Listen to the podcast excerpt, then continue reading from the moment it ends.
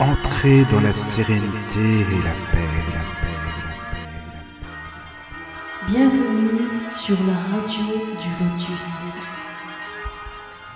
Bonsoir à toutes et à tous, vous êtes sur la radio du Lotus et sur la radio ACMWR. J'espère que vous allez bien, que vous avez passé une bonne journée.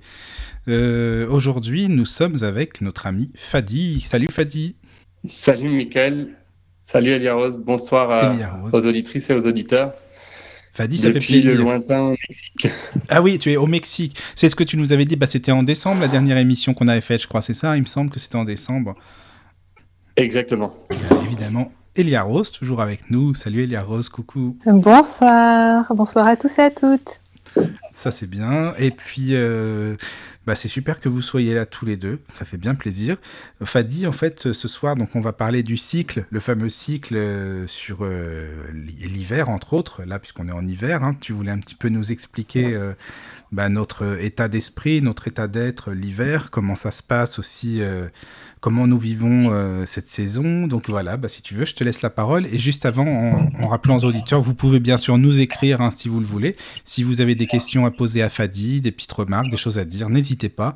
Donc le mail de la radio, contact arobase laradiodulotus.fr contact arobase laradiodulotus.fr ou sur le groupe WhatsApp également parce que Fadi est dans le groupe donc euh, vous pouvez écrire et puis euh, bah, Fadi voilà comme ça tu pourras avoir les messages. Et puis par mail bah, il y a Rose toujours euh, toujours fidèle aussi au poste. C'est super. Merci. Voilà Fadi je te laisse la parole. Très bien. Ben, euh, ouais, je, je réinvite, je réinvite et j'insiste auprès des auditeurs s'ils souhaitent, souhaitent participer, envoyer des questions ou euh, partager également leur, euh, leurs expériences. C'est euh, avec ça qu'on va enrichir l'expérience. Juste savoir, le son est bon, pas d'interruption dans ma voix, je suis pas assuré, tout roule. non c'est bon c'est bon Ben écoute, on se lance alors. Euh, une émission est donc baptisée Les cycles, qui tombe euh, particulièrement bien euh, à ce moment de l'hiver. En fait, on est au plus fort de, on est au plus fort de l'hiver, même si le 21 décembre dernier, euh, les jours ont commencé à se rallonger. On atteint un moment assez particulier et l'hiver, c'est quelque chose qui, ben, chez moi, a toujours généré énormément de mouvements, pour ne pas dire de l'aversion. Euh, une des raisons d'ailleurs pour laquelle euh, je suis venu me cacher au Mexique euh, pendant, pendant les rigueurs du temps et les aberrations actuelles en France. Donc du coup, en quoi est-ce que, en quoi est-ce que cela ça génère, ça génère régulièrement des, des frictions dans notre être? D'abord, il fait froid et le froid va générer une contraction musculaire, mais aussi, mais aussi neuronale. Donc on, pense moins vite, on bouge moins vite, on a besoin de plus de nourriture, on dépense plus de temps dans la digestion, on mange des choses plus grasses, plus lourdes, euh, et les journées étant de plus en plus courtes, eh bien euh, l'obscurité avec laquelle euh, on fera un lien par rapport euh, notamment au troisième œil ou au fonctionnement du corps. hein. Le troisième œil euh, en tant que glande pinéale, pas en tant que, euh, disons, quelque chose d'intouchable ou, euh, ou, de, ou, d'ésotérique. On va parler de choses très claires et très nettes comme d'habitude. Eh bien, c'est un temps qui est propent et qui favorise le retour sur soi. C'est un temps qui favorise euh, l'introspection. Et cette introspection, ce retour sur soi, va être un peu notre premier axe de, de, d'échange pendant cette émission. Le deuxième, le deuxième, c'est une fois qu'on a fait le retour sur soi et qu'on se rend compte, en fait, de l'immobilité des choses dehors. Euh, les arbres n'ont plus de feuilles, euh, les oiseaux migrateurs sont partis, les animaux ne bougent pas des masses ou alors sont en train d'hiberner. Eh bien, on se rend compte que finalement, ce temps de calme au dehors nous permet de nous rendre compte à quel point on a tendance à être agité à l'intérieur. Et éventuellement, on va s'offrir une alternative, à savoir, soit je me mets au diapason et j'apprends à diminuer la rapidité, euh, foisonnement de pensées, d'émotions, euh, soit je vais encore plus m'accélérer et c'est ce qui génère chez beaucoup, beaucoup de monde euh, des frictions, étant donné que notre état intérieur vient vraiment euh, percuter ou contraster avec, euh, avec ce qui se passe à l'extérieur. Et ça risque de générer bah, des difficultés à passer l'hiver, des, des coups de colère, des, des, moments un petit peu difficiles à la fois psychologiquement et émotionnellement. Le deuxième axe en fait de discussion était ça en fait. Le calme extérieur met en évidence l'agitation intérieure. Et dans la période d'hiver, un petit peu euh, à l'image de l'ours euh, dans sa tanière, il devient évident que le faire, euh, l'agitation, les, réalisations ne sont plus au goût du jour, mais qu'on se trouve véritablement dans un moment de, c'est un terme qui n'existe pas, mais d'être-té, dans un moment où il devient plus important d'être que de faire. Donc voilà à peu près euh, sur lesquels, euh, sur lesquels j'aimerais euh, orienter un petit peu notre, notre émission d'aujourd'hui. Et puis, euh, et puis bah, commencer des réchefs, à moins que vous ayez des questions ou des remarques, Michael Yarou. Et on commence, et on commence par, euh, par, la, par l'aspect de, par l'aspect de l'introspection.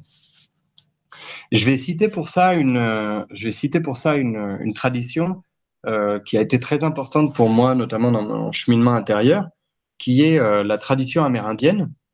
Et la tradition amérindienne, comme bah, énormément de traditions dans le monde, en fait, euh, base énormément de sa cosmovision, de sa perception de la vie sur euh, les quatre directions sur les quatre saisons et sur des, des aspects de ces quatre directions, de ces quatre saisons, que l'on des médecines ou des énergies. Et en l'occurrence, euh, l'énergie de l'hiver, elle est intéressante étant donné que c'est celle qui est associée, bien entendu, du nord, associée euh, également aux ancêtres et à la mort. C'est la fin de la vie de l'être humain, l'est étant le début, euh, le sud correspond à l'avance, l'ouest à la maturité et le nord partie de, bah, du vieillard et de, la, et de la préparation à la mort, la décrépitude. Les énergies qu'on prête aux gardiens du Nord, donc euh, aux gardiens du Nord, c'est ceux de, de l'hiver, ceux du cycle dont on est en train de parler, ce sont des énergies euh, de vérité d'abord, de compassion, de clairvoyance, d'amour aussi, et, euh, et bien entendu de mort. Donc ces qualités, en fait, sont propres vraiment et sont nécessaires, disons, à un travail d'introspection euh, en lien avec l'hiver. On rentre dans une époque, on rentre dans un moment où tout se ralentit, les jours se raccourcissent, le temps d'activité devient moindre, tout au long de la journée. Et j'évoquais tout à l'heure euh, la question du troisième œil ou de la glande pinéale. Cette glande, en fait, va, euh, va générer des hormones, une goutte qu'en yoga, on appelle amrita, le nectar d'immortalité. Et c'est à partir de cette infime goutte d'hormones que beaucoup, beaucoup de fonctions dans notre corps vont être régulées. Notamment toutes les fonctions du système euh, parasympathique et du système, et du système sympathique. Donc, toutes les fonctions qu'on appelle involontaires. Ce qui va se passer, c'est que cette glande, contrairement à ce qu'on pourrait s'attendre, elle s'active à partir du moment où la glande pinéale, le, troisième œil, ne reçoit plus de signaux lumineux. On a une partie de notre, de notre os frontal qui est poreuse. Cette partie, c'est la partie qui correspond à l'espace intersourcilier. Donc euh, l'endroit entre les sourcils, situé au niveau euh, du front, au-dessus de l'arête du nez. Cet endroit est poreux et donc laisse traverser un tout petit peu euh, de lumière ou d'obscurité en l'occurrence. Au moment où la lumière décroît, eh bien à ce moment-là, c'est le moment où la glande pinéale s'active, c'est le moment où le troisième œil s'active.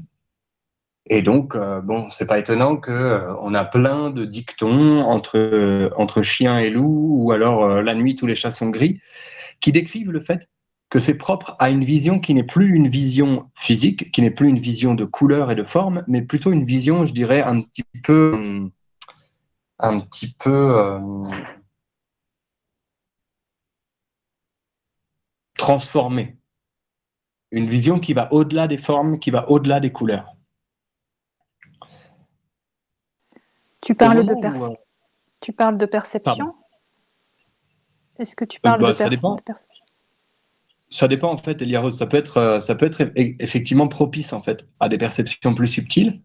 Et sinon, pour d'autres personnes, bah, c'est tout simplement propice à ce qu'ils ne voient plus et à ce que euh, leur sens de la vue ne soit plus aussi stimulé, aussi excité et ne génère plus autant ni de mouvements oculaires ni de mouvements neuronaux euh, et donc permettent d'intérioriser l'attention, de la tourner vers des processus plus internes. Donc en l'occurrence, l'hiver se trouve être la période par excellence durant laquelle en fait on peut commencer à intérioriser nos perceptions. Dans les émissions précédentes, depuis euh, depuis euh, qu'on se connaît en fait sur la radio du Lotus, euh, j'insiste particulièrement sur le fait que je ne sur le fait que je ne je ne crois pas en des choses et que j'invite euh, tout le monde en fait à expérimenter des états, à les expérimenter et en premier lieu à expérimenter la présence au corps. La présence au corps, elle est plus simple, soit les yeux fermés, soit quand il y a moins d'agitation autour, qui va attirer notre attention au dehors, qui va attirer euh, notre présence en dehors de nous-mêmes. Donc pour moi, la porte, la porte d'accès à toutes les perceptions subtiles, c'est d'abord euh, d'être euh, solidement ancré dans ses pieds, d'être solidement ancré dans ses mains, de savoir comment circule le sang à l'intérieur du corps. Après, euh, que tout le monde voit Saint-Michel, la licorne ou, ou les bisounours dehors, ça, c'est une question qui est propre à tout un chacun et que je trouve particulièrement délicate et dangereuse. Pourquoi? Parce que ce sont des perceptions qui sont individuelles, qui sont subjectives et et qui peuvent varier en fait d'un individu à l'autre, selon euh, les prismes à travers lesquels il va percevoir lui le monde. Les perceptions subtiles d'un Esquimau euh, vont être très différentes des perceptions subtiles euh, d'un bushman d'Afrique du Sud. Bonsoir, bonsoir Elia Rose, bonsoir, Claude. Ça va bien? Fadi, Mada Yoga. Voilà. et bonsoir Michael. Salut Claude. Salut Claude, bienvenue. Mm. donc, donc pour, repartir sur, euh, pour repartir sur cette notion euh, de, de glande pinéale en lien avec l'hiver et l'introspection, un moment propice en fait au retour sur soi, au repli sur soi, c'est un moment qui, de façon physiologique, nous amène en fait à nous retirer en nous-mêmes, nous amène à être, euh, à être, disons, dans le calme, à être dans l'attention à soi. En quoi est-ce que c'est fondamental? C'est fondamental parce que nous parlons dans cette émission de cycles. Et les cycles, dans le cheminement intérieur, dans la, dans la spiritualité, entre autres cheminements intérieurs, les cycles sont fondamentaux. Il est nécessaire de fermer certains cycles afin de pouvoir en ouvrir d'autres. Sinon, ça se transforme en quelque chose euh, de polycyclique, c'est très difficile à gérer. C'est une des spécialités de, euh, de notre monde euh, moderne occidental entre, euh, euh, anglo-saxon et latin, on est polycyclique et, euh, généralement c'est bordélique en fait. On fait 10 000 choses en même temps, on n'en termine aucune et on a déjà commencé l'autre alors qu'on n'a pas fini d'apprendre ce qui correspondait à la première.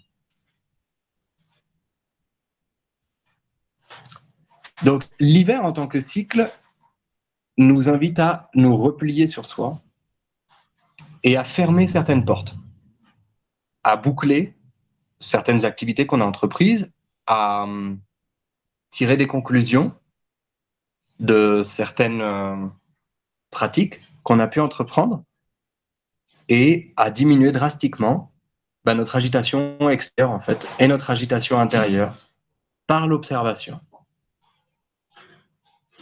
L'idée de l'idée de, de, cela, elle se compare beaucoup. Je vous parlais des Amérindiens au début, et je pense euh, notamment à, un animal auquel on prête euh, justement les attributs euh, du nord, les attributs de l'hiver, c'est l'ours. Et donc c'est une énergie, c'est une énergie étrangement, c'est une énergie très féminine, très en lien avec la, avec la maternité, avec la mère, et très en lien avec l'intériorisation, avec l'introspection.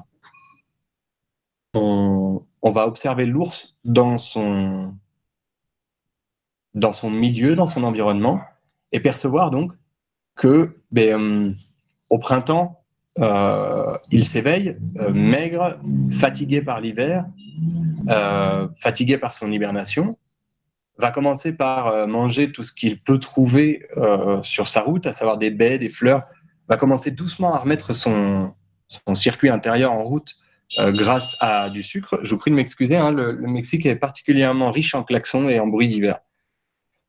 Et, bah, écoute, c'est bien, ça change d'ici un peu. Il n'y a rien ici, c'est calme. Ouais, c'est ça. Voilà. C'est le bordel. C'est le bordel absolu. Et, euh, et donc, du coup, le, l'ours, le printemps passé, va arriver à l'époque de l'été.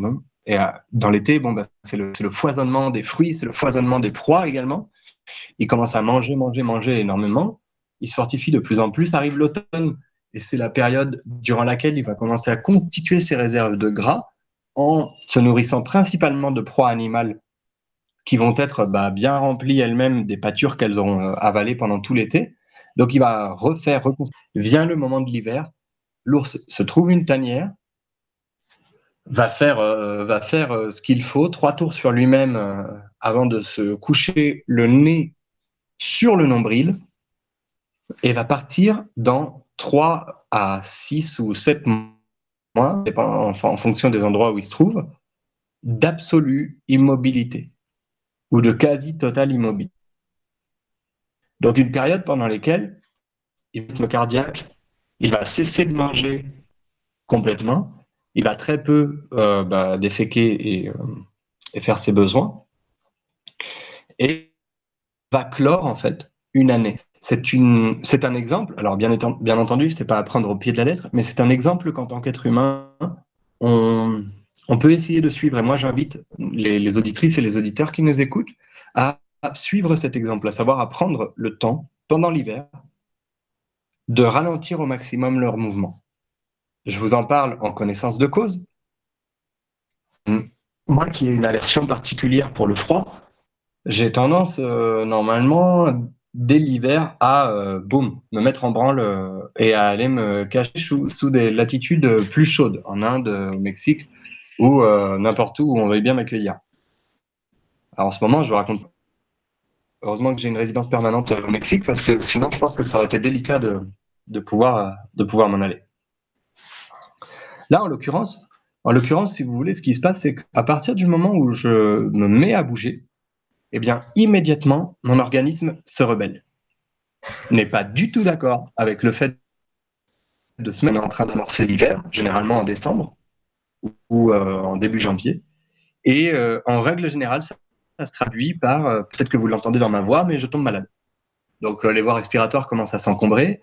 Elles, n'acceptent plus aussi bien les changements de pression atmosphérique, les changements de température, les changements de climat. Et que l'organisme, l'organisme tombe malade. Donc ça, c'est pour vous parler de mon exemple. En l'occurrence, l'exemple de tout le monde est la raison pour laquelle, mais de façon très organique, de façon très physiologique, observer que dans notre corps, qui est le véhicule à travers lequel on a la possibilité d'expérimenter, euh, eh bien, notre corps, en règle générale, c'est le moment où on fait l'actualisation. En hiver, de euh, de notre immunité. C'est le moment où on tombe malade de rhume, de grippe, où euh, on chope euh, généralement des angines. Donc c'est pas le Covid, les enfants, tu, voulais pas dire de problème. Bah, le Covid aussi, quoi. Le Covid fait simplement partie du cycle, euh, du cycle de, de, virus et de bactéries dans lequel, dans lequel nous sommes, nous sommes rentrer en tant qu'espèce vivante. Oui, c'est ça. Mais tu sais, Fadi, en fait, euh, j'ai l'impression que l'hiver, enfin moi je le ressens comme ça, hein, c'est plus, euh, comment dire, une introspection, mais par rapport aussi à la famille, par exemple, se recentrer, euh, bah, je veux dire, vu qu'il fait, il fait nuit plus tôt, il fait froid, donc on peut être plus en famille, tu vois, enfin je veux dire le foyer, en fait, ça me fait penser au foyer, en fait, l'hiver, si tu veux. Pas moi, je peux dire. Non, toi non, Claude. Non, mais c'est plutôt marrant. la couette, moi, tu vois. Ah oui, ah bah d'accord. Bah écoute. Ah, bah oui. Oui, je comprends. Non, mais je comprends. Mais non, mais tu sais, moi, J'aurais Claude, j'imaginais. tendance, euh, euh, J'aurais tendance à hiberner. Ah, c'est plutôt, tu marrant. vois, un peu comme Mais, non, mais j'imaginais, Ah ouais, tu sais, la cheminée, Claude. Tu étais devant une cheminée, euh, en famille, tout, c'est c'est sympa, tu Non, vois. pas du tout. tout. pas du- Ah, oui, oui, bah, d'accord. d'accord. Ah bon, bah, d'accord. voilà. Ah mais euh, effectivement, effectivement, le, le, foyer, tu vois, le foyer qui est euh, le terme associé aussi au feu, qui est le, foyer du le foyer du bûcher. Enfin, euh, si tu veux, c'est une. Alors effectivement, tu as la partie d'introspection sur soi, mais après, tu vois, tout est tout est en fait des cercles concentriques. Donc, tu vois, tu as le retour sur soi, le retour sur le noyau familial. C'est les moments où on règle énormément de choses. C'est le moment où on fait les comptes dans notre euh, dans notre euh, Oui, France voilà. bien aimée, tu vois. Oui. Euh, le moment de l'hiver, le moment de l'hiver dans, le, dans les milieux ruraux, dans les milieux traditionnels, c'est le moment également durant lequel on va faire les comptes que l'on a Oui, pu mais tu sais, pendant c'est l'été. c'est Oui. pas dû aux fêtes aussi, par exemple, euh, euh, aux fêtes de Noël, ou juste, justement, qui est un, qui est un retour euh, au regroupement familial, et c'est là aussi où, ça, où les comptes se règlent. Ouais, alors moi je le, je le voyais plutôt dans l'autre sens, Claude. Que Oui. si tu veux, nos, nos rites et traditions, donc euh, qui était l'objet de la- de la- de la- de l'émission de la fois passée, nos rites et traditions se sont créés de façon organique en fait. Se sont mises en place de façon organique, tu vois. Les fêtes, de, les fêtes de, par exemple, ici, bon, c'est San Isidro Labrador. Euh, en France, je crois que ça s'appelle les derniers gels ou, ou la Saint-Jean. Mais ces fêtes-là correspondent au moment où, en fait, on est sûr de pouvoir tout semer, de pouvoir tout planter parce que les derniers gels sont passés, parce que les pluies vont arriver. Et donc, on sort, en fait, d'un moment où, climatiquement, euh, physiologiquement, au niveau de notre environnement, on peut se mettre en accord Oui. avec quelque chose d'extériorisant. Tu vois, Et on est-ce peut, on peut sortir. Est-ce que tout ça est encore valable justement avec le- la modification du climat qui va à vitesse grand V et qui est en train de Ah, justement de changer un peu tout ça? Ce cher Claude, toi, si je t'avais pas, faudrait t'inventer en fait. C'est très chouette. c'est très chouette. C'était le rebondissement sur lequel, c'était le rebondissement sur lequel allait aller Claude. Tu vois, aujourd'hui, regarde, euh, donc toujours en termes d'expérience et toujours en, en parlant de choses très concrètes. Oui. Je sais pas comment était le climat en ce moment en Europe, tu vois, mais ici, par exemple, à Jalapa, Jalapa, c'était la ville qu'on appelait euh, la ville aux quatre saisons en un jour.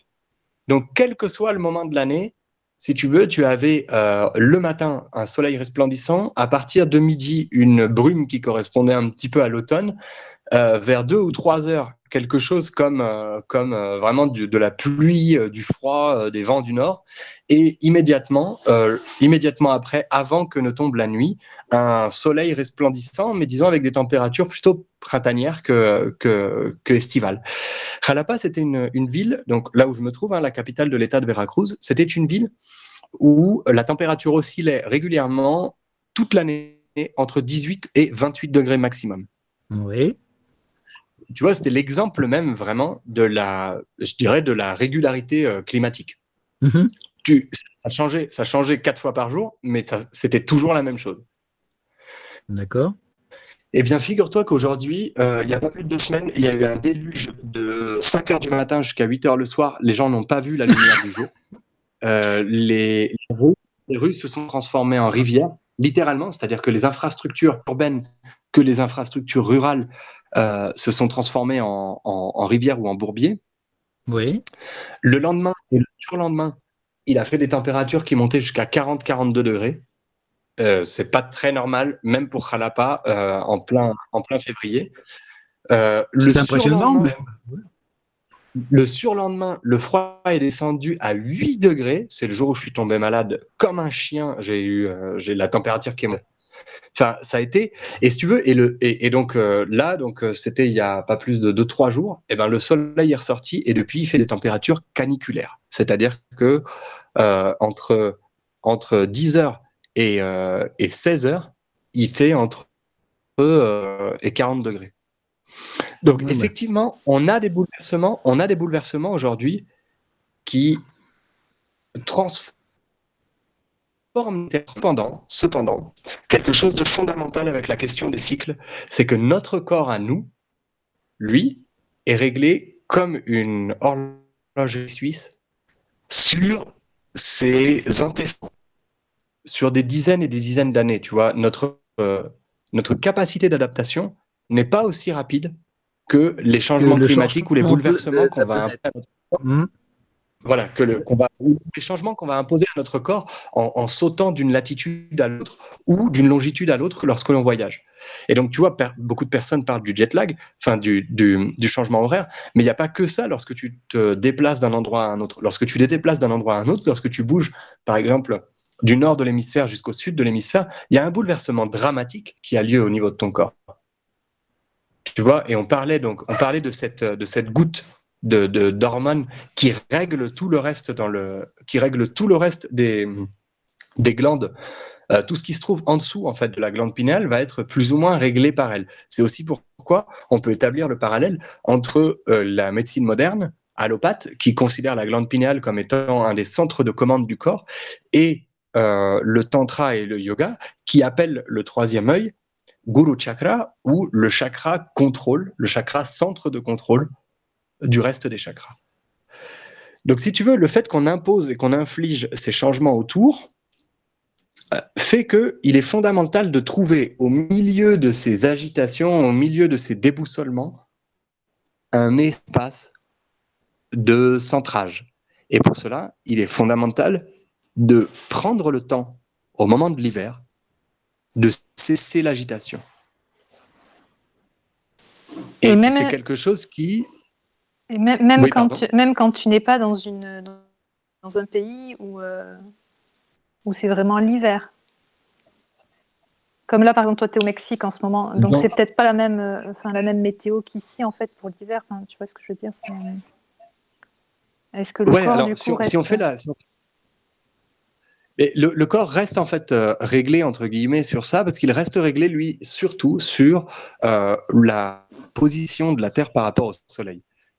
Effectivement, il y a une partie, il y a une partie qui est en lien avec la position du corps sur la Terre elle-même. Tu vois, c'est d'ailleurs, c'est d'ailleurs les différences entre certaines astrologies. Tu as des astrologies qui sont solaires, tu as des astrologies qui sont euh, terrestres, qui sont basées sur sur le l'endroit où tu te trouves sur la Terre. Et, et donc, en, gros, effectivement, mais la médecine, la médecine, même quand tu te trouves dans un pays tropical, la saison, même si ça se réduit à trois saisons, les saisons sont fondamentales et euh, on le voit bien en fait du fait des divers animaux et des cycles des graines, par exemple, dont dépendent euh, directement les hommes. On voit les, euh, les disons les, les peuplades locales régler leur rythme et leur temps sur ces, sur ces différentes saisons. D'accord, oui. Tu vois, tout le monde n'a pas la neige. Par contre, tout le monde a le raccourcissement des jours. Et par exemple, ici, au Mexique, si, les gens ne le savent pas, je le précise, mais euh, il, est de notoriété, euh, il est de notoriété mondiale que euh, les Mexicas et les Mayas, donc les peuplades premières en fait du Mexique, étaient d'excellents astronomes, comme les Égyptiens, étant donné que leur survie dépendait basiquement de leur connaissance des astres et de la connaissance des phénomènes météoro-climatiques qui vont avoir lieu en fonction des mouvements des astres. Donc, ce sont des personnes qui ont construit des choses absolument incroyables, comme euh, des temples, des pyramides de plus de 35 mètres de haut, qui sont positionnés de façon exacte, de manière à ce qu'un rayon du soleil, par exemple, comme à Chichen Itza, dans le sud du Mexique, euh, dans la, dans la péninsule Maya, il y a une pyramide à Chichen Itza qui, lors du solstice d'hiver et du solstice d'été, reçoit un rayon du soleil qui va, donner l'impression qu'il y a un serpent d'argent, en fait, étincelant, qui descend le long des marches à un horaire très précis. Et, euh, lors du solstice d'été, bah, tu le vois remonter. Donc en fait, c'est quelque chose qui, euh, est absolument impressionnant, mais qui nous donne le, qui nous donne le ton de l'importance des saisons pour la gestion de la vie de tout un chacun. On parle souvent lors des émissions de, l'importance de l'attention au corps, entre autres choses, de la présence à son corps. C'est quelque chose que je mets énormément en valeur. Et également de notre lien à l'environnement. Comment est-ce qu'on se met en lien avec ce qui nous entoure? Pourquoi est-ce que subitement on est devenu insensible en fait aux émotions des autres? Pourquoi est-ce qu'on est devenu insensible à des mouvements subtils énergétiques? Parce qu'on s'est tout simplement coupé de notre environnement. Parce qu'on a cessé de comprendre qu'il y avait un cycle d'hiver et d'été, parce qu'on a décidé que de toute façon, dans notre baraque, il ferait toujours 22 degrés. En fait, c'est ça, on s'est coupé. Et donc on met les chauffages à fond. Voilà, c'est ça, oui, on mettra, on s'est coupé. Exactement. C'est ça le problème. Mm. Et, et, du coup, ça nous amène, ça nous ramène une fois de plus sur, euh, vous savez que je suis un petit peu monothématique, moi, lors des émissions, ça nous ramène sur la notion de cycle, Michael. On a laissé notre cercle complètement ouvert. Oui, voilà. du coup, il n'y a plus de cycle. Que... Ouais, je comprends. Que ce soit toute l'année, c'est la même chose de toute façon pour nous. En fin de compte, c'est quasiment ça, quoi. Donc, ça devient très difficile pour le corps d'assimiler. Et eh oui. Pour le corps, pour l'esprit et pour, euh, et pour l'âme, si on veut appeler ça l'âme, ou pour euh, Dieu, si on veut appeler ça Dieu, ou qu'importe, en fait, pour la partie divine de nous, ça devient très difficile d'assimiler nos, nos apprentissages. C'est comme si, c'est comme si depuis tout petit à l'école, on te filait jamais de pause et on te filait jamais de vacances. Tu vois, bah, tu arrives très rapidement à une opération durant lequel, en fait, tu n'as pas fait le point, tu ne sais plus, tu ne sais plus où tu en es, ni dans tes maths, ni dans ta biologie, ni dans la physique, ni dans rien du tout. L'importance des cycles et de l'importance de fixer des moments dans son espace de stop. Et comme, on parlait de cercle concentrique, ou moi j'aime bien appeler ça des fractales, j'ai beaucoup travaillé avec les fractales, notamment en physique quantique. Euh, tu vois, on appelait ça des. Donc, en fait, à l'intérieur de chaque cycle, tu retrouves des cycles. C'est-à-dire qu'à l'intérieur de la journée, tu retrouves l'hiver, l'hiver, le printemps, l'été, l'automne. Et à l'intérieur de chaque minute, et à l'intérieur de chaque activité que tu fais, et à l'intérieur de chaque respiration, en fait, tu vois, Lorsque tu amorces ta respiration, il y a un coup euh, très fort qui est comme celui de démarrer une voiture. Tu vois, c'est le moment où elle prend le plus d'essence. Et lorsque tu amorces ta respiration, c'est le moment où le, où le, si vous écoutez, ça fait. C'est le moment où en fait la, respiration va prendre son essor et, et, et va, va donc du coup être printanière, entre guillemets. Tout va fleurir, tout va exploser. Puis il va venir un moment où on va avoir euh, une espèce de plan le plan estival, entre guillemets, la chaleur bat son plein, tout est poussé tranquillement. Là, c'est le moment où en fait on est dans la respiration, disons dans le cycle un peu posé de la respiration. Puis ensuite, il y a une amorce de descente. Si on disparaît, s'arrête, c'est l'hiver. Tu retrouves ce cycle dans les sons. Tu vois, dans les sons que vous êtes en train d'entendre actuellement. Eh bien, euh, j'aime beaucoup. J'ai travaillé avec un ami euh, ingénieur avec qui on a de mantra cet été et il m'a décrit le son. Ça m'a fasciné la façon dont on décrit le son euh, sur, euh, sur des tableaux électroniques. Donc tu as une, une, un moment qui s'appelle l'attaque, qui correspond un petit peu au printemps, qui est vraiment une amorce très forte du son où le son se crée. Tu as un moment qui s'appelle le sustain. Ce sustain, c'est le moment où le son en fait est arrivé à son paroxysme et où il s'y maintient. Et tu as un moment qu'on appelle euh, le, decay ou la, décrépitude, le, je ne sais pas comment ça se traduit en français, mais c'est le moment où, ça tombe, puis le son s'arrête. Et ensuite naît un nouveau son. Et tu vas retrouver ça sur tous les sens de la perception. Tu vas retrouver ça également sur, euh, par exemple, euh, je ne sais pas moi, le toucher. Tu vois, le moment où quelqu'un te touche, ou alors, je ne sais pas, vous avez déjà vu une. Mais vous avez ce que tu dis, Fadis, moi, ça me parle. Oui, ça, évidemment, enfin moi ça me parle, hein, tout ce que tu me dis. Euh, étant pianiste, en même temps l'attaque, le, le, decay, tout ce que tu veux dire, le sustain, c'est exactement ça, quoi. Ce que tu dis, ça m'y fait penser aussi, euh, bien sûr. Donc tu, tu, tu, perçois en fait, Michael, qu'on retrouve dans toutes, ces, dans toutes ces bulles de la vie, dans tous ces espaces, on retrouve la notion de cycle. Oui, oui, c'est vrai. Dans ces cycles, pourquoi est-ce que fondamental parce que l'hiver est aussi fondamental que les autres. Mais l'hiver, si tu veux, c'est un peu une. L'hiver, c'est le moment où tout meurt. Et c'est parce que tout meurt qu'on va avoir la possibilité de vivre à nouveau derrière. D'où l'importance d'un moment d'introspection, d'où l'importance de vivre ce moment avec joie, avec, euh, avec euh, retrait et avec une conscience de ce, de ce moment euh, si fondamental euh, Tout meurt ou tout s'endort? Parce que mourir, en général, la même ça veut dire ce que ça veut dire. c'est la même chose. C'est une perception. c'est une perception, la mort. Oui. Une fois qu'on une fois qu'on sera passé par là-bas, on se rendra compte on se rendra compte qu'on est juste en train de s'endormir en fait.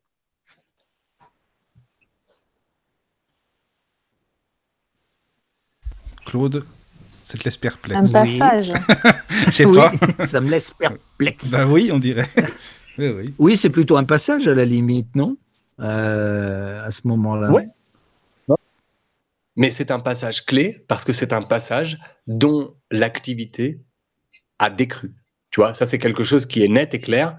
Que ce soit que ce soit l'activité, je sais pas, on va prendre on va prendre le sommeil ou on va prendre euh, ou la mort, d'accord? Il y a deux, il y a un phénomène que l'on retrouve systématiquement au niveau physiologique à l'intérieur du corps, c'est le largage d'une quantité importante de diméthyltryptamine, la molécule de Dieu, que tu retrouves dans plein de plantes et dans plein d'animaux euh, qui sont utilisés notamment dans, des, euh, dans des cérémonies ou dans des rites et traditions.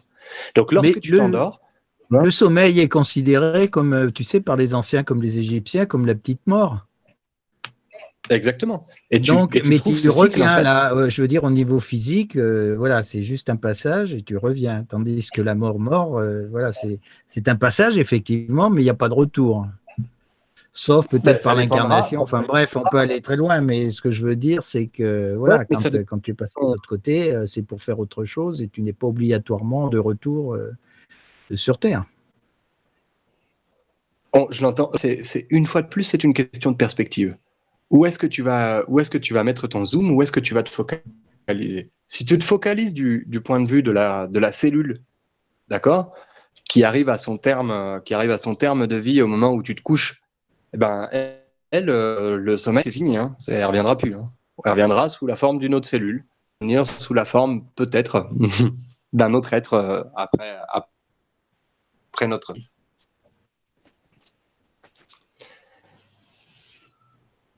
Mais en gros, pour revenir sur notre, pour revenir sur notre euh, notion, et puis pour passer au deuxième thème, parce que sinon on va encore une fois se retrouver euh, pendant des heures et des heures. Euh, pour revenir sur notre, sur notre, sur notre thème donc de la, de l'hiver, on arrive dans un moment où on se rend compte du fait de l'amoindrissement des activités, du fait du déclin de tout autour de nous. On se rend compte en fait de l'agitation intérieure. Et c'est pour ça que c'est fondamental et c'est clé l'hiver pour nous. Parce que ça nous permet de nous rendre compte, ah putain, merde, en fait, je suis hyper agité. Et à cela, je reprends ce que je disais donc il y a, en début d'émission, Michael, il y a des personnes qui vont décider de se mettre au diapason et qui vont dire ah oui non mais bon faut que je faut, que je me détende du slip là. Faut que j'arrête les mille activités faut que je redescende faut que je rentre chez moi au moment où la nuit tombe que je me rapproche de moi-même que je me rapproche de mon noyau de mon de mon noyau familial que je me rapproche de des des, des, comptes entre guillemets que je fasse mes comptes pour pouvoir être prêt pour, le nouveau cycle d'activité qui reprendra. Voilà c'est ça. Ouais je, je, le vois comme ça aussi tu vois Fadi. Et il y a d'autres personnes qui vont manifester de la résistance. Et ces autres personnes, dont moi, hein, dont moi il y, a, quelques années, ou encore une fois quand je me quand je me dis euh, non je veux pas rester ici et je me barre euh, je me barre sous des températures plus clémentes, euh, eh bien à ce moment-là tu vas forcément générer des frictions. Et ces frictions elles vont générer des dépressions, alors que ce soit une dépression ou une déprime immunitaire ou une déprime psychologique ou une déprime émotionnelle, tu vas forcément générer une friction parce que tu vas à l'encontre de, tout ce qui se passe autour de toi. Tu vas à l'encontre du sens commun ou du bon sens. Et donc là, forcément, quand tu vas à l'encontre de quelque chose, ça frotte. Et si ça frotte, eh ben ça, ça fait des frictions. Et si ça fait des frictions, ça chauffe et ça surchauffe. Et en règle générale, tu tombes malade ou tu tombes dépressif ou tu, tu le vis mal en fait. Et comment ça se passe alors dans les pays, les pays chauds, par exemple, où tu n'as pas d'hiver, pratiquement? Bah, C'était la question que posait Elia Rose. Euh. euh, où le cycle est, à peu près le, même. Moi, j'ai vécu en Afrique, tu vois, pendant une année. Euh, bah, j'avais des températures assez élevées en été, un peu plus douces en hiver, mais il n'y a pas de neige, il n'y a pas de froid, il n'y a pas de. Est-ce que ça, ça, provoque, ça provoque des dérèglements? Ça, provoque, ça, provoque, euh, ça provoque également des dérèglements de se mettre, euh, disons, euh, en excès de mouvement, étant donné que même là-bas, c'est ce que c'est ce que je disais à Elia Rose tout à l'heure, même là-bas, si tu veux, les, les peuples se sont mis au diapason en observant, par exemple, les cycles végétaux. Donc, en se rendant bien compte qu'effectivement, tu as certaines, as certaines graines qui vont, qui vont avoir des cycles en lien avec l'hiver, même dans les pays chauds, même sous les tropiques. Et moi, ce que j'ai pu, ce que j'ai pu constater en vivant, euh, en vivant dans des, dans, des, dans des endroits tropicaux, là, par exemple, il y a trois semaines, euh, nous étions, euh, nous étions dans les Caraïbes avec avec Liane. Et si tu veux, c'était marrant parce que nous, on sortait, on mettait un pull et on se disait, oh, bah, ça ira bien. Il y avait des gens qui étaient en bonnet parce qu'il faisait 16 degrés, quoi. Donc, tu vois, c'est toujours une question de perspective, Claude. Pour une personne qui vit là-bas, et qui vit constamment à l'année à 25, 28, 32 degrés, mais 14 degrés, c'est un blizzard. Oui, oui, oui, je, suis tout à fait d'accord parce que je sais que les, résidents de, l'endroit où j'étais, euh, quand ils venaient dans un pays comme la France et qui faisait beaucoup plus euh, doux ici, il y avait froid. Donc, euh, ça, c'est certain, mais c'est pareil, là, tu te dis par rapport aux végétaux, mais euh, suppose que, comme certains peuples qui vivent en plein désert, j'ai croisé des, nomades qui vivaient en plein désert pour élever leurs troupeaux, etc. Ils n'ont pas de point de référence à part le sable. Euh, voilà, quoi. Alors, ils ont, le, ils, ont le, ils ont le point de référence des étoiles. Ah, d'accord. À ce moment-là, c'est. Et tu vois, on revient, on revient sur. Euh, ouais, on revient sur. On revient sur, en fait, là d'où l'on vient euh, bon, je vais faire un, je vais faire un très bref aparté, une petite digression. Quand on dit, euh, quand on dit, quand on a cette, cette référence là qui est trop souvent euh, romantisée ou, prise par, prise par les hippies, par les hippies monteurs de licornes sur des arcs-en-ciel, nous sommes de la poussière d'étoiles. Oui, effectivement, nous sommes de la poussière d'étoiles. Il n'y a pas de, c'est pas, pas romantique, c'est pas romancé de dire ça. C'est une, c'est une vérité exacte. Nous émanons euh, de quelque chose qui provient probablement euh, des météorites qui se sont écrasées sur la Terre au moment de la soupe primitive. Et donc en fait, génétiquement parlant, génétiquement, même si notre, même si notre patrimoine génétique est allé en se complexifiant au fur et à mesure des millions d'années, et même si des reptiles à poil de rue euh, nous ont injecté des, des, gènes dans tous les sens, notre génome provient des étoiles. Et notre génome provient du monde minéral, provient également euh, de l'espace. Donc en fait, si tu veux, tout ça, c'est en mémoire à l'intérieur de nous. Tu vois, on peut sortir euh, de notre génome, euh, on peut isoler des choses et puis faire des, organismes plus simples. On ne peut pas faire des organismes plus, plus compliqués à partir d'un organisme plus simple. Donc en fait, pour des personnes qui n'ont rien, entre guillemets, bah, plus, moins elles auront de complexité organique, environnementale autour d'elles, et plus elles vont se référer à des choses qui sont anciennes dans leur euh, mémoire génétique. Donc au début, on va regarder les animaux, tu vois, donc euh, comme on a commencé l'émission avec l'ours, euh, après on va regarder les végétaux, qui sont nos grands-parents, on va dire. Après on va regarder nos, nos arrière-grands-parents, qui sont les minéraux, et on va terminer par regarder bah, les aïeux de notre, de notre famille génétique, qui sont les étoiles. Et les gens dans le désert, pour reprendre ce que tu disais, Franchement, déjà, ils caillent dans le désert généralement en été, mais alors en hiver, c'est même pas la peine. En hiver, les températures, elles sont mortelles, quoi.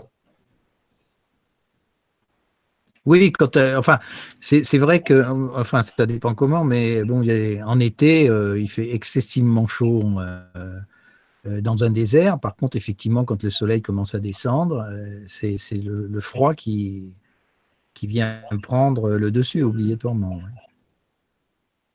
Exactement. Et pour terminer de répondre, parce que je viens d'avoir un éclair de lucidité, pour terminer de répondre à ta question, en règle générale, dans les endroits, dans les endroits équatoriaux, d'accord, donc dans les zones de non-humidité, ce sont généralement des zones de plaine, d'accord? C'est dans ces endroits-là en fait, c'est au niveau de la mer que tu ressens le moins en fait les transformations au niveau climatique. Cependant, que se passe-t-il? Les zones de plaine, elles reçoivent leurs eaux des zones de montagne.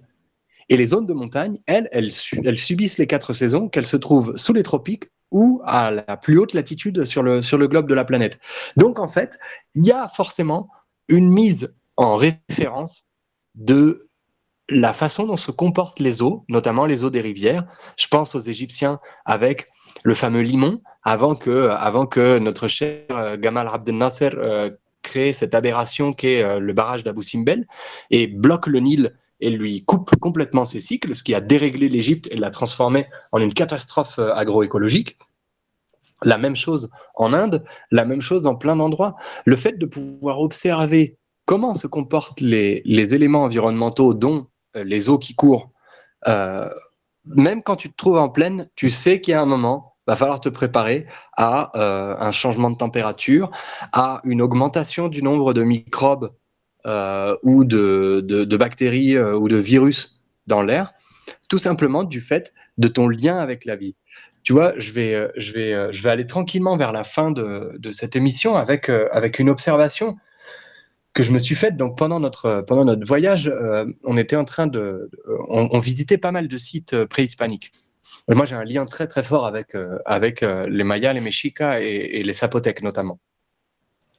Et donc on on était en train d'observer ça et moi sur un site, je me suis dit mais mais punaise, mais qu'est-ce qui a fait que ces mecs-là se soient autant pris le chou pour comprendre euh, quand est-ce que euh, le rayon du soleil, euh, du solstice, du machin va descendre le long de la fichue pyramide de trucs de bidule?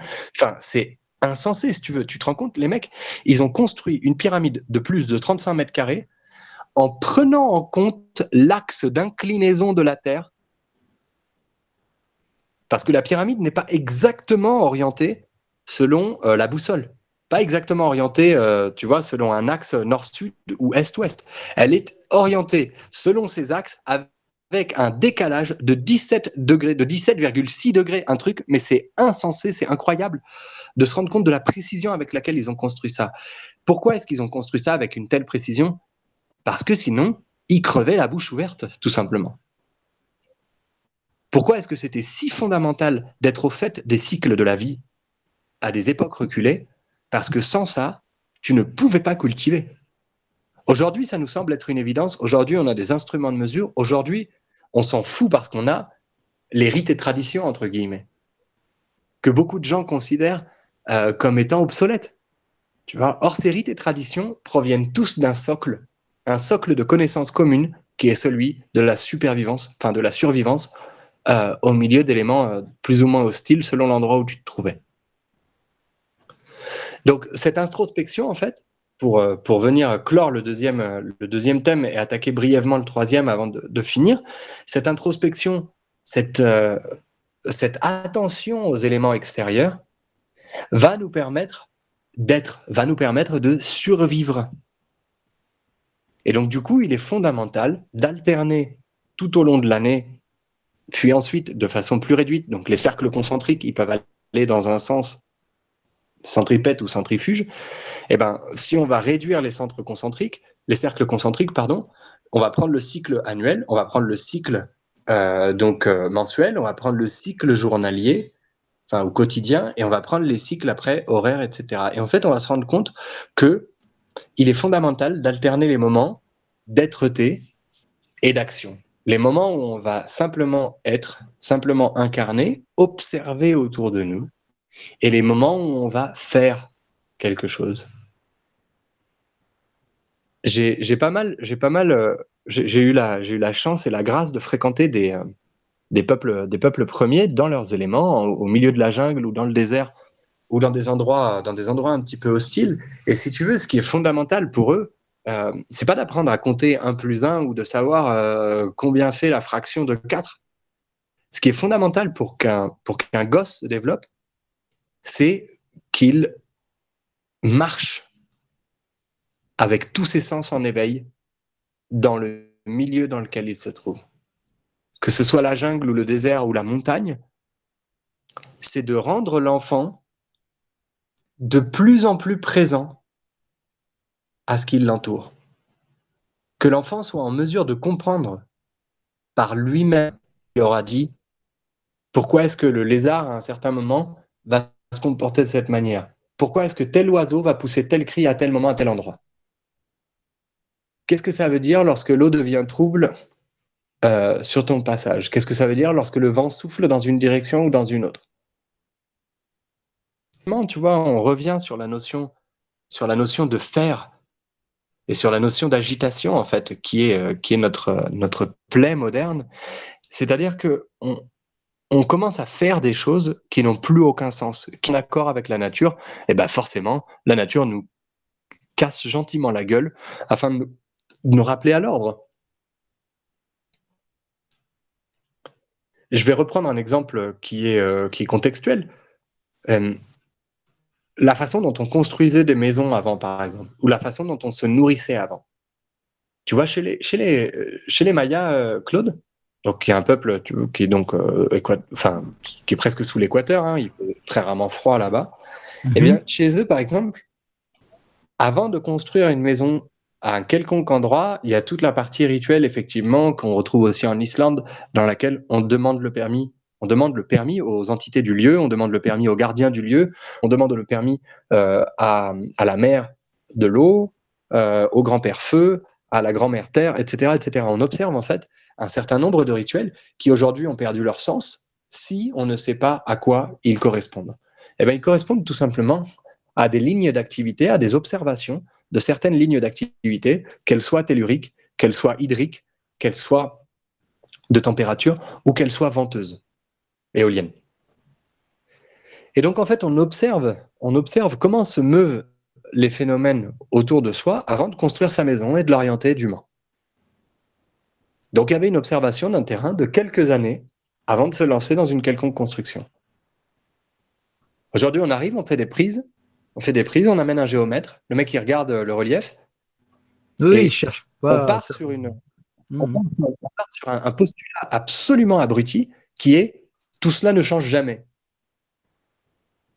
Tu construis la baraque, vient l'hiver, T'as pas pas remarqué qu'en dessous de toi, il y avait une cape de flotte énorme qui n'attendait qu'une seule chose, c'était de remonter à la surface. Tes fondations, elles commencent à être sapées. Au bout de 20 ans, ta maison, elle est insalubre. Autre façon de procéder des Mayas qui est très intéressante pour nous occidentaux, les Mayas ne mangent jamais un bout de viande, les vrais, hein, les, euh, les tradis tradis, ne bouffent jamais un morceau de barbac qu'ils n'ont pas vu courir, nager ou voler devant eux avant. C'est aussi simple que ça. Tu pourras leur vendre tout ce que tu veux, mais s'ils n'ont pas vu la bestiole euh, s'agiter devant eux, s'ils n'ont pas pu constater qu'elle était en santé, ils ne la mangent pas.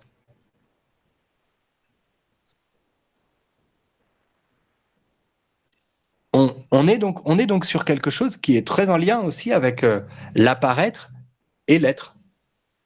Qu'est-ce qui est apparent?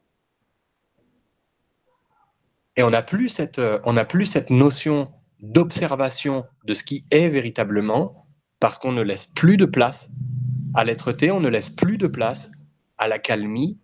Quand c'est agité, tu peux pas tirer de, tu peux pas tirer de, leçons, tu peux pas tirer de, de, de, de théorèmes, tu peux pas tirer de grandes lois en fait, de quelque chose qui bouge en permanence. Tu as besoin du moment d'accalmie, tu as besoin de l'arrêt sur image pour pouvoir te rendre compte du cycle.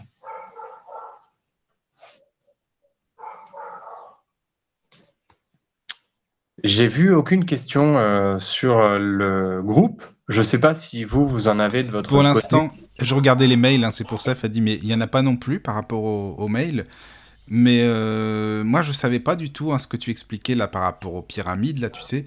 Et je trouve que c'est là qu'on voit que les, bah, les personnes, je veux dire, quand même, connaissaient très bien tout ce qui est astrologie, tout ce qui est par rapport aux planètes, à la Terre, etc. Enfin, c'est là qu'on voit que c'était pas n'importe quoi. Hein.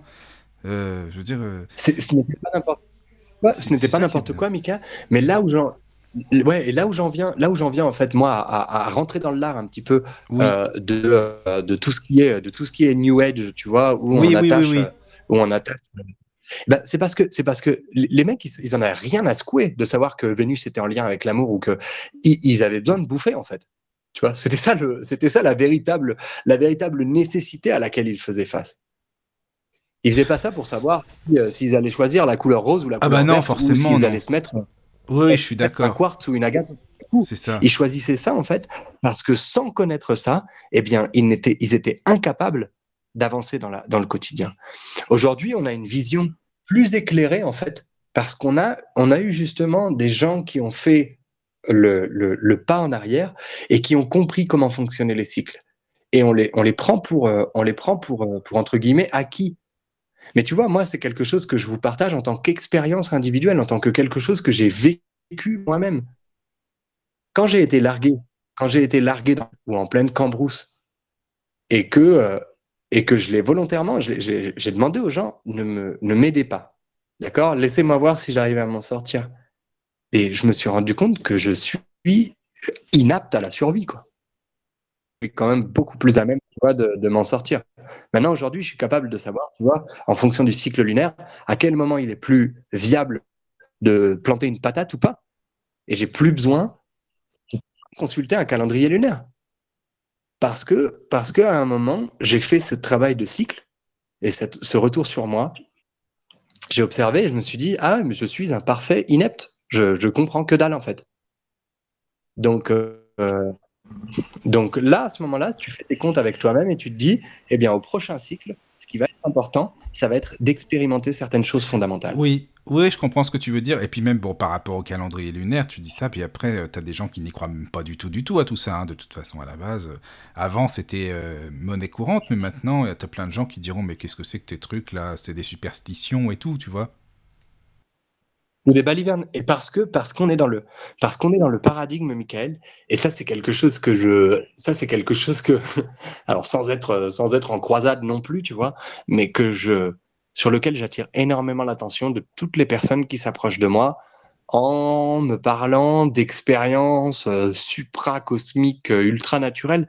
Je leur dis, mais il ne s'agit pas de il ne s'agit pas de croyances les amis. Il ne s'agit pas de croire ou de ne pas croire. Moi, je ne crois en rien du tout à ce moment-là, oui, ça devient quelque chose. Alors effectivement, un contact avec un archange, c'est quelque chose que tu expérimentes. Et une fois que tu l'as expérimenté, d'abord tu commences par te taire, et ensuite, éventuellement, tu essayes, tu vois, de voir comment ça se passe de façon cyclique. Est-ce que tu as de nouveau ce contact? Est-ce que c'était juste un dérèglement entre guillemets dans la matrice ou dans tes antennes? Ou est-ce que c'est quelque chose qui va se répéter, se répéter, se répéter? Est-ce que tu vas y voir un patron? Est-ce que tu y vas y voir un, certain schéma de répétition? Et si à ce moment-là, tu peux en tirer une expérience qui t'est propre, alors ça devient une loi qui t'est applicable. Et il y en a d'autres qui sont des lois plus collectives, des lois plus générales. Tu vois? Tu restes sous l'eau pendant plus de cinq minutes, et ben t'es mort. Ça, t'as pas besoin de l'expérimenter. Ça, c'est quelque chose, il y en a Ça, c'est du concret. Voilà, exactement. Donc, donc voilà, pour, euh, voilà pour cette émission. Euh, je ne sais pas si vous avez des, des questions. Ben, moi non, euh, enfin j'en ai pas, non. Je sais pas, il y a Rose ou Claude. Parce que moi, pour moi, c'est. non, non, c'est très. Après, moi, j'avais juste. tu parlais des cycles, mais c'est vrai que quand on voit par rapport à l'alimentation que dans certains magasins, euh, les cycles de la nature ne sont pas forcément euh, respectés. Euh, ça aussi, en fait, par rapport au cycle de la nature, c'est, enfin, j'imagine que pour, pour soi, pour revenir à soi aussi, de suivre le cycle aussi des, des, légumes, des fruits. Tu parlais justement de la lune et des, pour voilà, planter en terre, du coup c'est tout aussi important. C'est tout aussi important pour planter dans notre estomac. Effectivement, il y a, tu vois, le, ce que tu vas bouffer en été ne, peut pas, ne doit pas correspondre à ce que tu vas manger en hiver. Moi, j'invite les gens à ce qu'ils fassent l'expérience, pas à ce qu'ils croient des paroles entendues. Essayez de bouffer une pastèque en plein hiver, tu vas avoir la gueule de ton estomac. C'est euh, c'est insensé. Tu vas avoir mal au ventre, tu vas avoir mal au ventre pendant toute une journée si c'est pas deux. essaye de manger une raclette en plein été. Et tu vas voir de quelle façon va se comporter aussi ton organisme. C'est ça le, c'est ça l'essentiel en fait. C'est de se rendre compte, c'est de se rendre compte de tout ça. Et effectivement, le, le déni, si tu veux, il va faire quelque chose. Donc, le déni des cycles de la nature, le déni du bon sens de la nature, va générer des, va générer des, Dans un premier temps, quand tu, quand tu fais le déni, bah, tu fermes. Alors donc, euh, tu restes, disons, ça reste stable pendant quelques temps. Mais très rapidement, ça va complètement te dérégler. Et euh, je, citerai un, je citerai un ami euh, docteur euh, que je vous invite à consulter si jamais vous êtes sur le point de crever et que personne vous offre de solution. Moi, je vous invite à vous tourner vers, euh, euh, cette science médicale qui, euh, sauve tous les ans des dizaines, des centaines de milliers d'Occidentaux qui sont sur le point de mourir ou de faire des opérations très très dures et qui, a plus de 8000 ans si on se réfère au premier texte tantrique qui fait mention de l'Ayurveda. L'Ayurveda, ça veut dire science de la vie en sanskrit. C'est la médecine traditionnelle de l'Inde. Et dans cette médecine traditionnelle de l'Inde, on, on conçoit en fait que tout est cyclique. Et donc, euh, eux se basent sur trois ou quatre saisons selon, euh, selon, selon ce dont ils parlent. Et donc, en fait, on va, on va voir qu'effectivement, les aliments, les aliments à certaines saisons ne le sont pas à d'autres saisons. Les aliments et les plats qui sont recommandés à un certain moment de la journée ne le sont pas à un autre de la journée. C'est une aberration de s'envoyer euh, de s'envoyer euh, 300 grammes coucher. Tu te flingues la vie, tout simplement, ou de manger des fruits frais juste avant d'aller dormir, parce que tu vas provoquer des dérèglements à l'intérieur de ton corps qui vont requérir, une compensation. Ton corps étant une machine merveilleuse, il va compenser, il va compenser, il va compenser jusqu'à ce que tu claques un cancer ou un ulcère ou quelque chose, parce qu'il en aura, aura plus de réserves sur lesquelles s'appuyer pour compenser.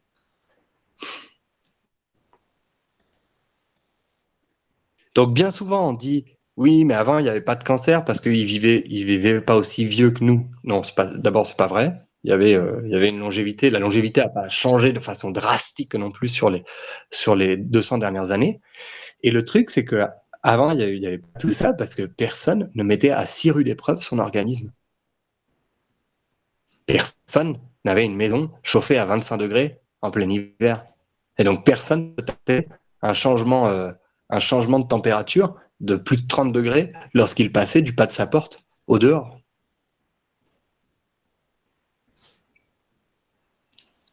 Ça, Donc euh, la notion de cycle, elle est... euh, Pardon, ouais.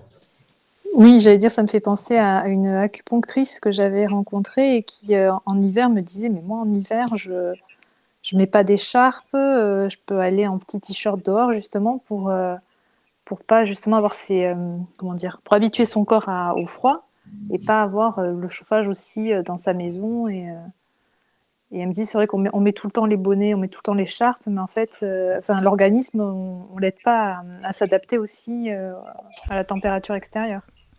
Bah, alors après, le, le- truc, c'est aussi, il faut se rendre compte que tout n'est pas applicable à tout le monde. Et ça, c'est un autre enseignement, que ce soit de l'Ayurveda ou d'autres sciences, c'est que tu, tu vois, les, les- les- les lois qui appliquent à l'organisme ou à l'entité ou à l'univers Michael ou à l'univers Claude n'appliquent pas de la même manière à l'univers Fadi ou à Elia Rose.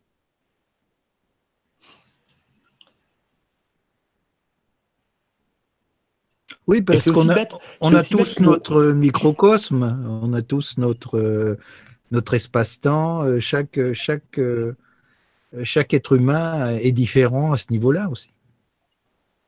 Chaque organisme vivant. Chaque organisme vivant, oui. Exact. Et donc effectivement, ouais, tu, te, tu te retrouves, tu te retrouves à faire des lois. Enfin, moi je sais que moi, je- je- Ah. Si, si je me retrouve, euh, moi si je me retrouve, tu vois, euh, à sortir en t-shirt en plein hiver, je, je chope la mort quoi. C'est c'est raide et rapide. Je suis quelqu'un de particulièrement sensible au froid, alors que tu peux me mettre dans le chaud à, à cuire euh, comme un œuf sur le plat et je suis très à l'aise. D'autres personnes ne supportent pas du tout la chaleur. Donc ça va dépendre. Et c'est marrant parce que les acupuncteurs, en particulier Elia Rose, les acupuncteurs, eux, en règle générale, te traitent en fonction de tes cycles à toi. Donc moi, je- les vrais acupuncteurs que je connais, le premier truc qu'ils te demandent, c'est ta date de naissance, ton heure de naissance et le lieu de naissance. Ah Et en fonction de ça, rendez-vous ou pas. D'accord. Ah, mais ça, elle me l'avait pas demandé, tu Tu vois. vois Et Ouais, mais bah, je te dis, il y a, enfin moi les acupuncteurs avec lesquels je travaille, qui sont en lien avec les, les vraiment les très très vieux, les très très vieilles lignées et traditions chinoises, qui proviennent elles-mêmes de l'Ayurveda, qui provient lui-même du tantra, euh, donc euh, par, par, par ricochet, et eh bien euh, eh bien travaillent selon tes saisons à toi. Mais si t'es né en juillet, tu n'as pas la même saison que quelqu'un qui est en février. D'accord, j'avais jamais entendu parler de ça. Bah, en tout cas, FADI, si tu en as un à nous envoyer là pour une émission, moi je suis partant, ça serait vachement bien. Hein. Alors là, euh, j'ai jamais bah, entendu parler de ça. Je vais voir à ce moment-là. Je vais voir à ce moment-là avec, euh, avec euh, la dame, la dame que j'ai que j'ai fréquenté euh, dans ma région. Euh, je vais attendre de retourner tranquillement euh, par chez nous et puis, puis j'essaierai de, vous envoyer ça. Mais effectivement, l'acupuncture, là aujourd'hui, il y a une semaine, je suis allé consulter une acupunctrice ici parce que j'avais un petit fond dans l'oreille. Et c'est marrant parce qu'elle a mis en lien l'acupuncture et la kinésiologie et c'est un truc de dingue. C'est l'évidence même de travailler entre kinésiologie ah ouais. et acupuncture. D'accord, je pensais pas que ça pouvait être lié les deux. Bah, d'une part, tu travailles sur des, canaux énergétiques, et d'autre part, tu travailles sur la réponse du corps face à certaines stimulations. En fonction de la réponse du corps, tu vas avoir, tu vas avoir une notion de la façon dont se comporte le canal énergétique. D'accord, oui. Moi, j'avais testé la kinésiologie il y a super longtemps. C'est impressionnant, déjà c'est très impressionnant. C'est très exact aussi, tu vois. C'est pas quelque chose qui euh, part de trucs ou de machin. Non, c'est hyper exact, tu vois. On, on regarde euh, comment réagit un truc à un endroit et zoup, c'est parti. Oui, c'est la mémoire du corps. Hein. Ouais. Et donc, tu te rends compte, tu te rends compte là de comment ça fonctionne?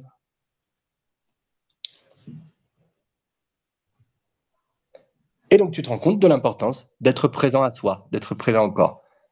Donc, vous allez peut-être me, peut me trouver radotant, mais, euh, mais au bout d'un moment, moi, j'invite les gens vraiment à cesser d'absorber, à cesser de rechercher dehors, à, apprendre des trucs, à, à, s'engrosser en fait de, notions, de connaissances, de trucs et de machins, pour se poser deux secondes à l'intérieur. Est-ce que, tu vois, c'est ce que je dis beaucoup euh, aux, personnes qui viennent pendant les, pendant les méditations, où euh, il n'y a qu'avec les groupes un peu avancés que je travaille sur des visualisations ou sur des connexions avec euh, des déités ou des choses comme ça. Parce que les groupes de base, c'est euh, ouais, il y a pas mal de monde qui ont des expériences euh, révolutionnaires dès le début. C'est normal, c'est comme ça que ça se passe. C'est l'attaque, justement, Michael, tu vois. Le, premier, la première différence entre rien et quelque chose est vraiment importante. Et euh, donc, du coup, ils ont des expériences de ouf, tu vois. Il y a des triangles de toutes les couleurs qui dansent devant leurs yeux. Ils ont vu un être apparaître et leur parler, je ne sais quoi. Et moi, à ce moment-là, je leur dis, ouais, d'accord, t'as senti tes orteils ou euh, t'étais pas là? Ah non, non, j'étais complètement parti. Ouais, bah, reviens, puis la prochaine fois, peut-être, euh, on essaiera d'avancer. Parce que si tu es capable, si tu es capable, alors que tu es présent dans ton corps, de vivre ces expériences, alors ça veut dire que ton attention n'est pas en train de se téléporter au loin de toi. Tu n'es pas en train de fuir quelque chose, tu n'es pas en train de renier quelque chose, mais tu es dans un aspect plus total, dans un aspect plus tantrique, dans un aspect plus ensemble, plus yogique aussi.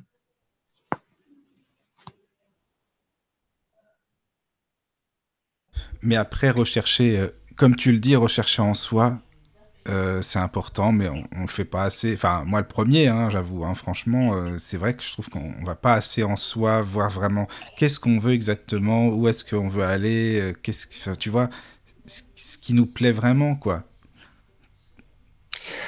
Ça, me, ça me fait penser, ça me fait penser en fait, parce que tu es quelqu'un d'extrêmement curieux, tu vois, la raison pour laquelle tu as lancé cette radio et pour, pour laquelle tu, tu bah, explores énormément de, de voix. Oui. Michael, tu vois, ça me fait penser à, ce que me disait, euh, à ce que me disait, euh, tu vois, Lanne, il n'y a pas longtemps, euh, ma compagne. Elle me disait, tu vois, elle me regardait en train de bouquiner et elle me disait, putain, c'est vrai que ton approche est, est surprenante. C'est-à-dire que je, je, lis et quand je lis quelque chose, tu vois, immédiatement, je pose le bouquin et je l'expérimente, je le fais. Oui, pour le vivre vraiment. Et, ça transforme, ça, transforme radicalement la chose, l'approche. Et pour ça, je remercie, je remercie vraiment mes profs, euh, mes profs de techno et de, et de physique Ah oui. euh, pendant le pendant la primaire et le, et le collège et le lycée parce que c'était des mecs qui, euh, enfin moi j'ai eu la grâce et la chance d'avoir des, des profs et des gourous euh, merveilleux et qui me disaient expérimente le truc bordel. Tu vois, si tu, si tu crois pas que le kilo de plomb il tombe à la même vitesse que le kilo de plume, eh ben fais-le. Tu vois, prends un sac, mets des plumes dedans, prends un kilo de plomb, fais-les tomber, regarde s'ils tombent pas à la même vitesse. Et effectivement, ça a fait que après, quand je lisais des bouquins, tu vois, de Blavatsky ou, euh, euh, des, euh, des swamis divers et variés, ou des trucs et des machins, eh bien, je faisais. Et ce qui était, ce qui était, disons, ce qui rentrait dans mon rang d'expérience et d'expérimentation ou d'expérimentabilité, tu vois, eh ben, à ce moment-là, je le considérais comme étant utile, important pour moi.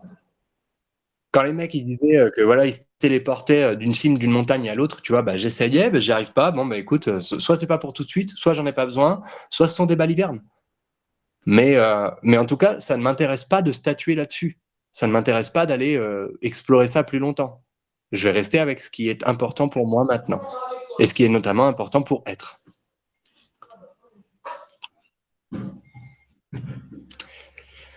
Eh bien, sur, euh, sur ces mots, euh, moi, je vais vous proposer tranquillement de, Oui. de finir cette émission. Il est ici 3 heures. Quelle heure il est, tu dis ici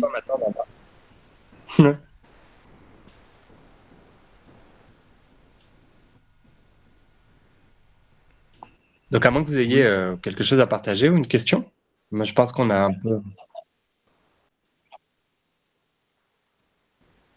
Cool. Oui, oui, moi aussi, hein, tout à fait. Oui, oui, Pareil, ouais. absolument. Mais j'espère que, j'espère que ça vous a plu, en tout cas. Oui, c'est très, c'était, oui, oui, c'est intéressant. hein. Qu'est-ce que tu nous proposes pour la prochaine fois alors? Pour mettre les auditeurs un petit peu en appétit, tu vois, c'est pas mal ça. Alors, la prochaine fois, on va parler d'un truc euh, qui est très chouette. De toute façon, toutes les émissions qu'on a, qu'on a lancées, euh, elles, sont, euh, elles sont plutôt cool. On va parler d'un truc qui va être en lien pas mal avec le voyage et avec le mouvement. On va parler des lieux et des mémoires. Oui. Lieu et mémoire. Et donc, et donc en fait, pour donner un petit teaser un petit aperçu en fait de ce qu'on va évoquer, euh, ben, pour ceux qui ne me connaissent pas, je suis un, voyageur euh, chevronné et euh, après euh, après 20 ans de voyage autour du monde, une des choses dont je me suis rendu compte, j'ai toujours cherché le sens de mes voyages en fait. Je comprenais pas pourquoi est-ce que j'allais à certains endroits et pas à d'autres. Pourquoi est-ce que des fois je tournais à gauche plutôt qu'à droite? Pourquoi est-ce que dans un, site en particulier, moi j'allais me poser à un endroit où il était important que je m'asseye euh, plutôt que d'aller suivre le troupeau qui regardait euh, la- l'attraction locale? Eh bien en fait, euh, je me suis rendu compte que aujourd'hui, ce qu'il est fondamental de faire, il y a des lieux qui sont en fait des lieux propices à la connexion mémorielle, euh, à l'activation de certaines, euh, de certaines capacités qui nous sont propres, à l'activation de- d'accès à des registres que l'on peut appeler akashiques si on veut, ou d'autres, hein, d'in- d'informations en fait, et qu'on peut trouver également des lieux de recharge et des lieux de décharge. Donc voilà ce dont, ce dont on va parler la prochaine fois. Ce sera, ce sera en mars, si je ne m'abuse. Ça Euh, va oui, être c'est ça. super. Ça va être super. Très beau ouais, thème, c'est ouais. vraiment intéressant. Ouais, merci beaucoup. Ça va être bien. Bah, encore une fois, Fadi, hein, merci beaucoup pour l'émission. Avec joie, merci à vous. On termine Merci. l'émission à 22h22 chez vous en France, comme il se doit. c'est Voilà. parfait. C'est ça. Et euh, ben, je, vous souhaite, euh, je vous souhaite un bon hiver. Je vous souhaite de bien rien faire du tout. Cessez Oui. de vous agiter, Ah, ça c'est pas mal, ça. Ouais, plaisir. Hibernation. Hiberne- Ouais, voilà, c'est bon ça. Exactement. Ouais, et ben merci beaucoup encore. Et puis, euh, et ben au mois de mars, Fadi. Et, et puis euh, voilà, on se tient au courant. Ça marche? Ça marche. À plus. À bientôt. À bientôt. À bientôt. Entrez dans la sérénité et la paix, Bienvenue sur la radio du Lotus.